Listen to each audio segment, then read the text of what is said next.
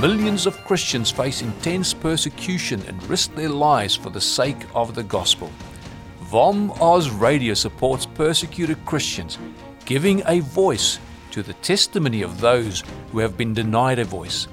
Our programs inform and encourage Christians in Australia and around the world to mobilize and to stand with our persecuted brothers and sisters in Christ. Welcome to VOM Oz Radio, voice for the persecuted. We're in the studio today with Steve and Debbie Walcott. They are longtime missionaries to Africa with Africa Inland Mission. Steve and Debbie, welcome to Voice of the Martyrs Radio. Thank you. Thank you. You guys have been serving for a long time in Africa. 1985 is when you went. Uh, talk a little bit about how God called you to go and serve in another country. I grew up in Africa. My mom and dad were missionaries there. The influence in growing up there, and their influence in taking us as kids to see uh, African people in different settings, uh, put a desire in my heart to actually do the th- type of things that they were doing. So I would say that calling started with growing up there.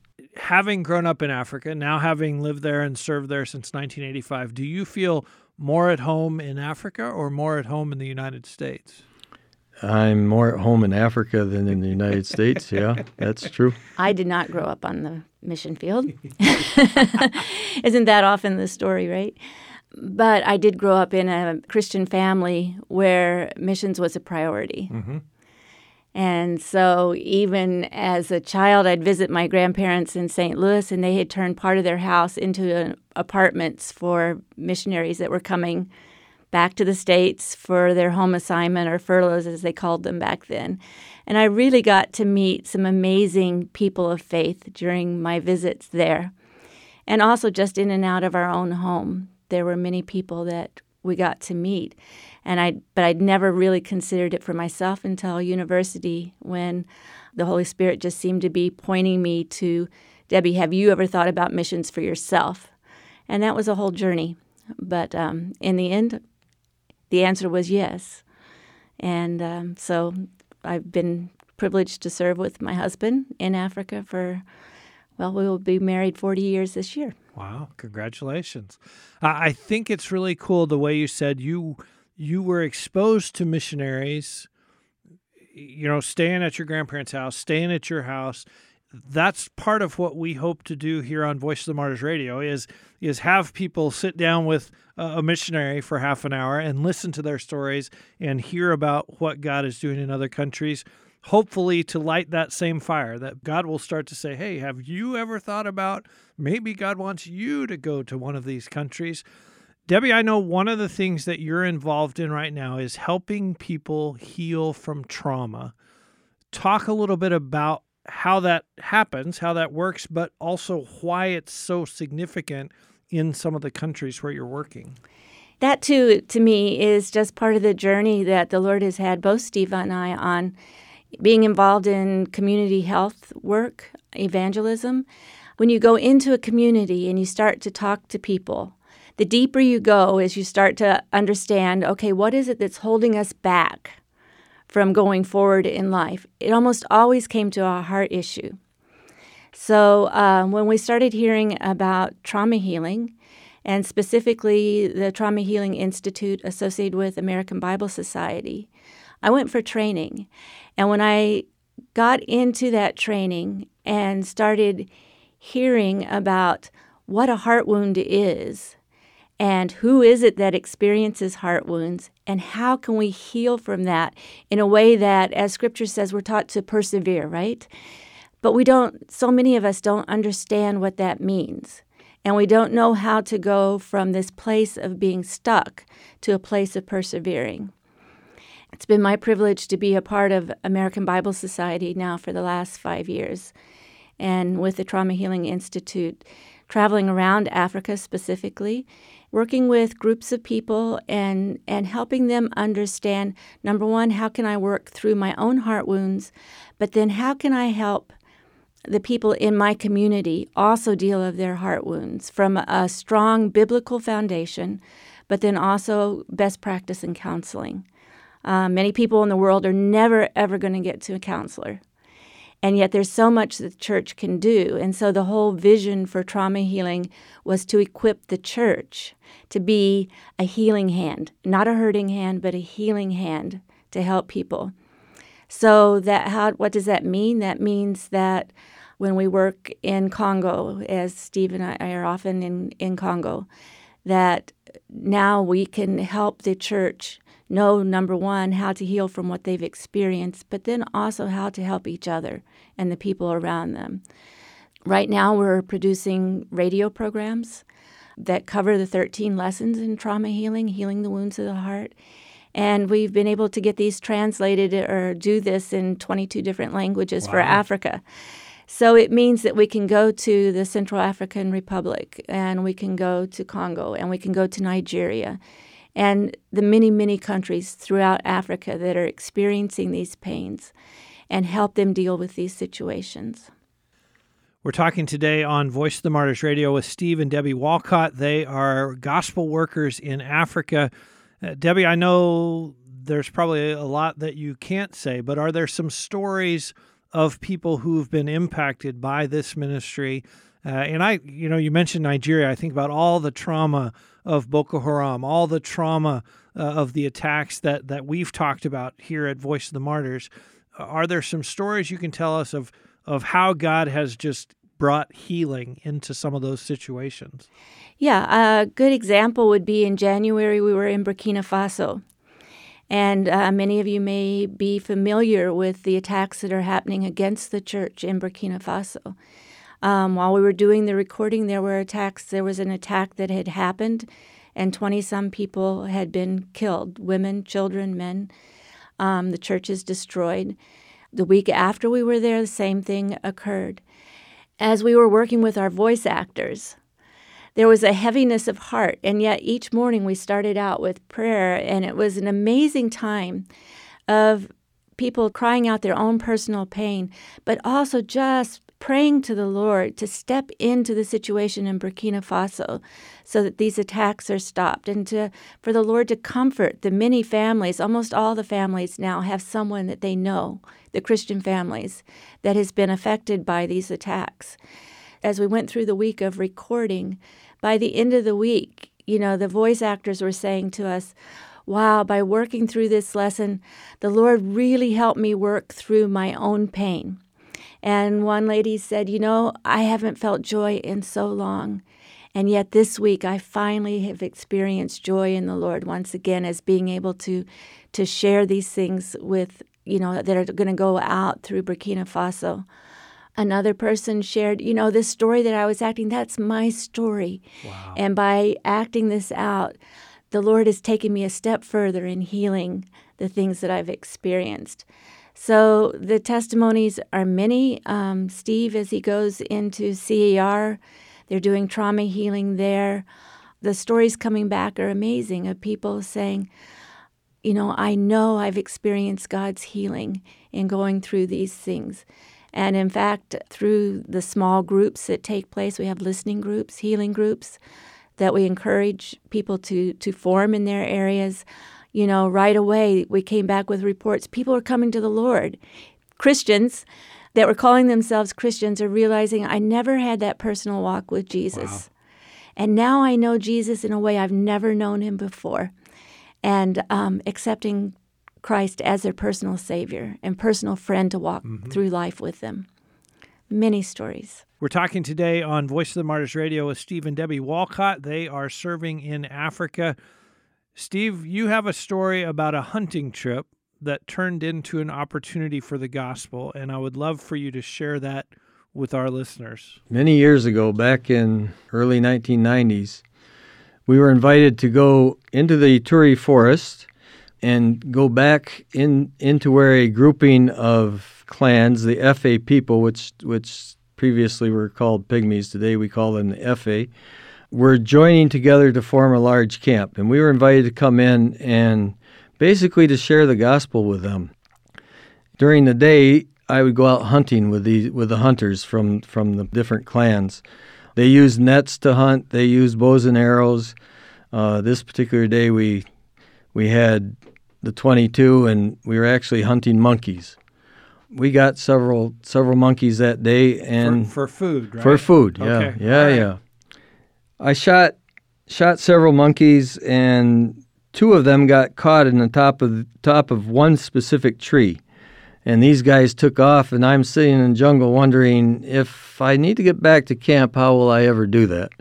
Um, they did come back, and they came back with vines tied around their waist, trailing behind them, and climbed. One of them in particular climbed up a small tree and used his weight to pull that tree against a much larger forest tree and uh, tied that over and climbed to the very top of this tree. And these trees are about 150, 200 feet tall. Wow.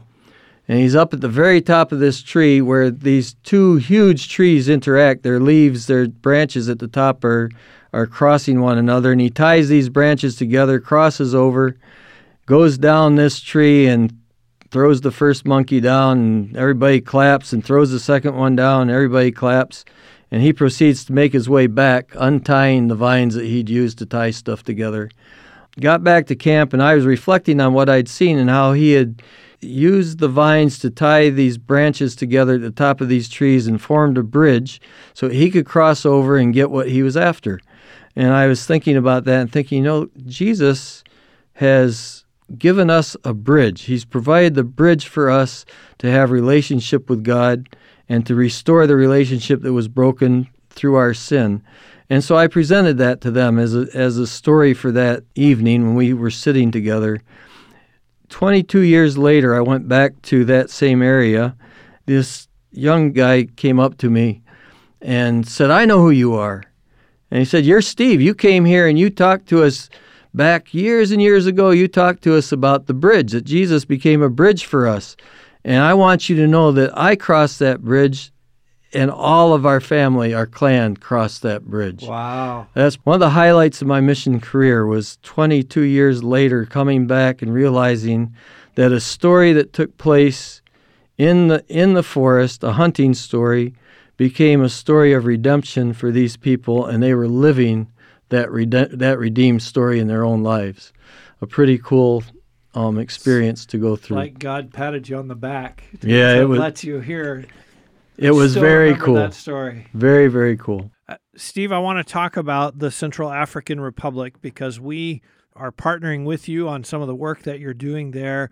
Uh, let's talk about the situation in the Central African Republic because it's one probably a lot of our listeners would have trouble finding on a map, uh, but also knowing the fact that there's civil war going on, knowing the upheaval that's going on.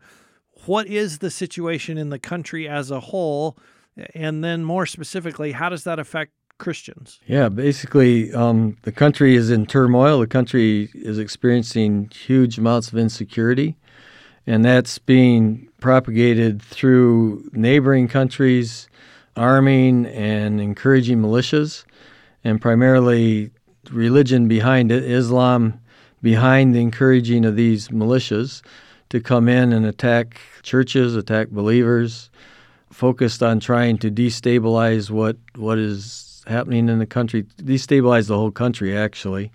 And so you have lots of people who have who've been attacked, have had to run from their homes, have have either become internally displaced people or refugees in another country, and just trying basically to survive um, as a result of these attacks and and attacks based on religious religious motives. you've lived in Africa decades, a long time.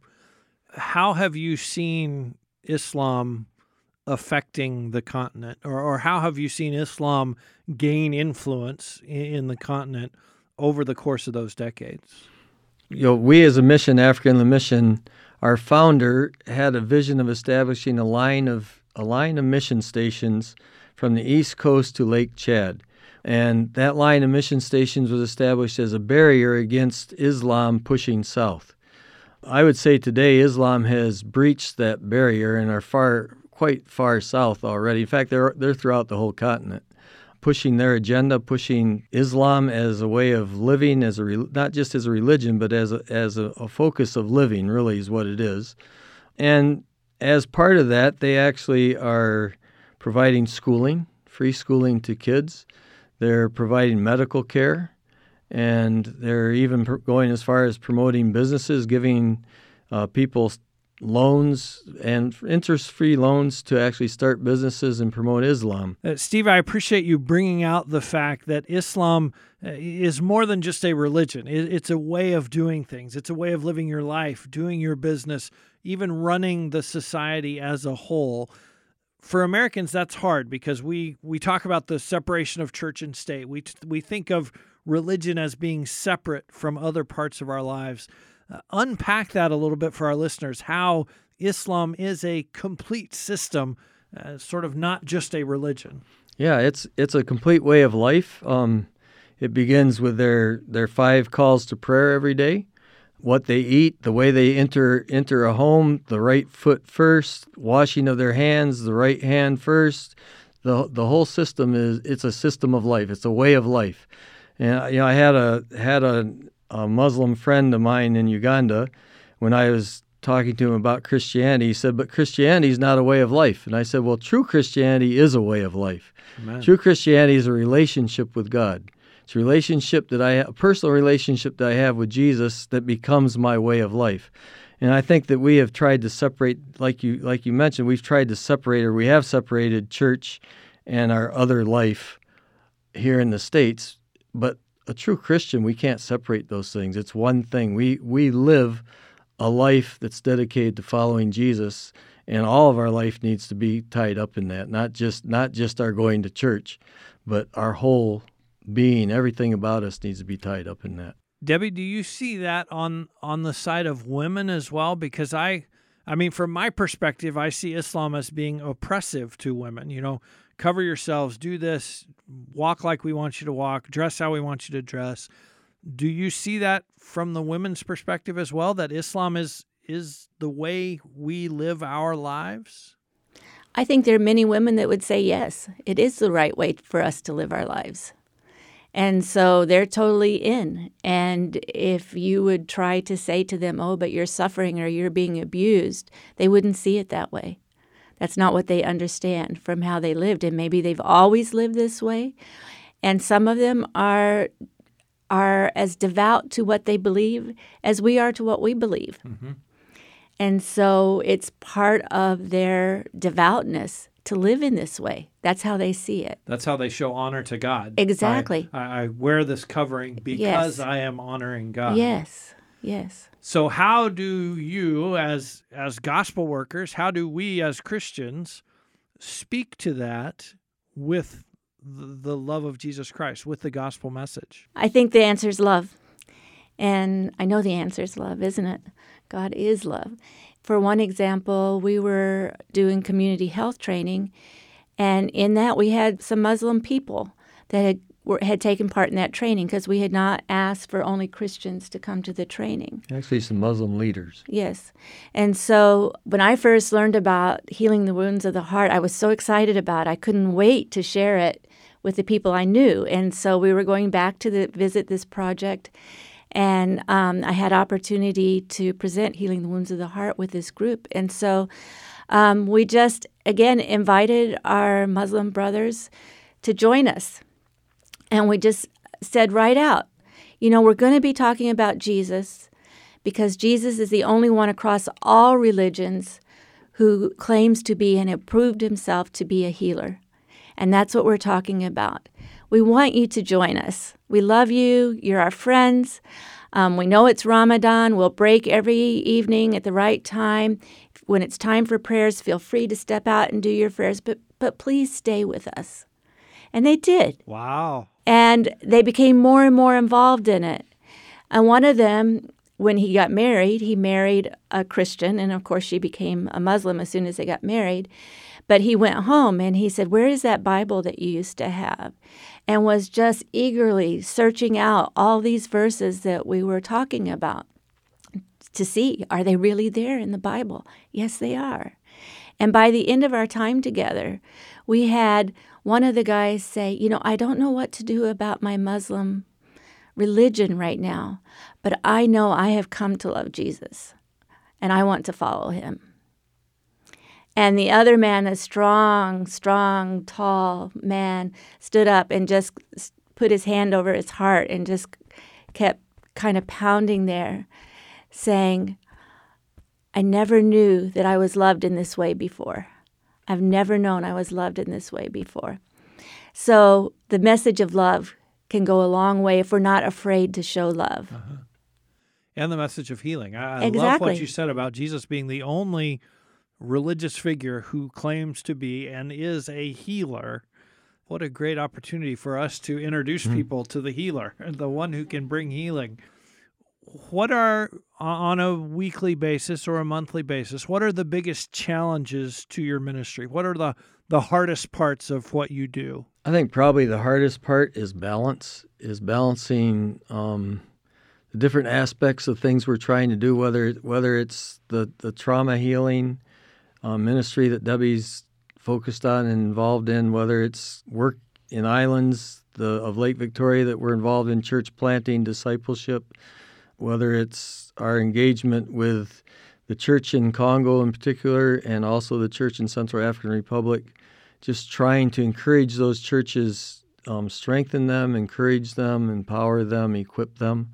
I think the balance of doing those things is probably our greatest challenge. It sounds like you have about five full time jobs, or maybe five is on the low end.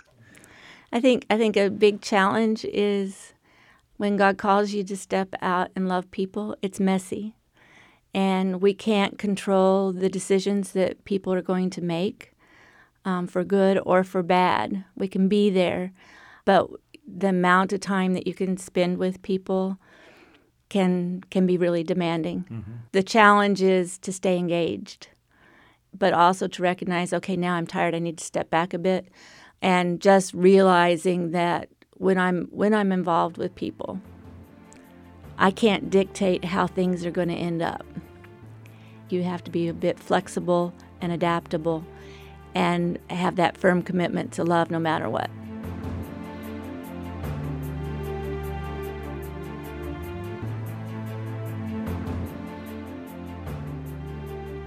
That's Debbie Walcott, along with her husband Steve. They've been helping us see the power of love and hospitality as we reach out to our neighbors with the gospel message.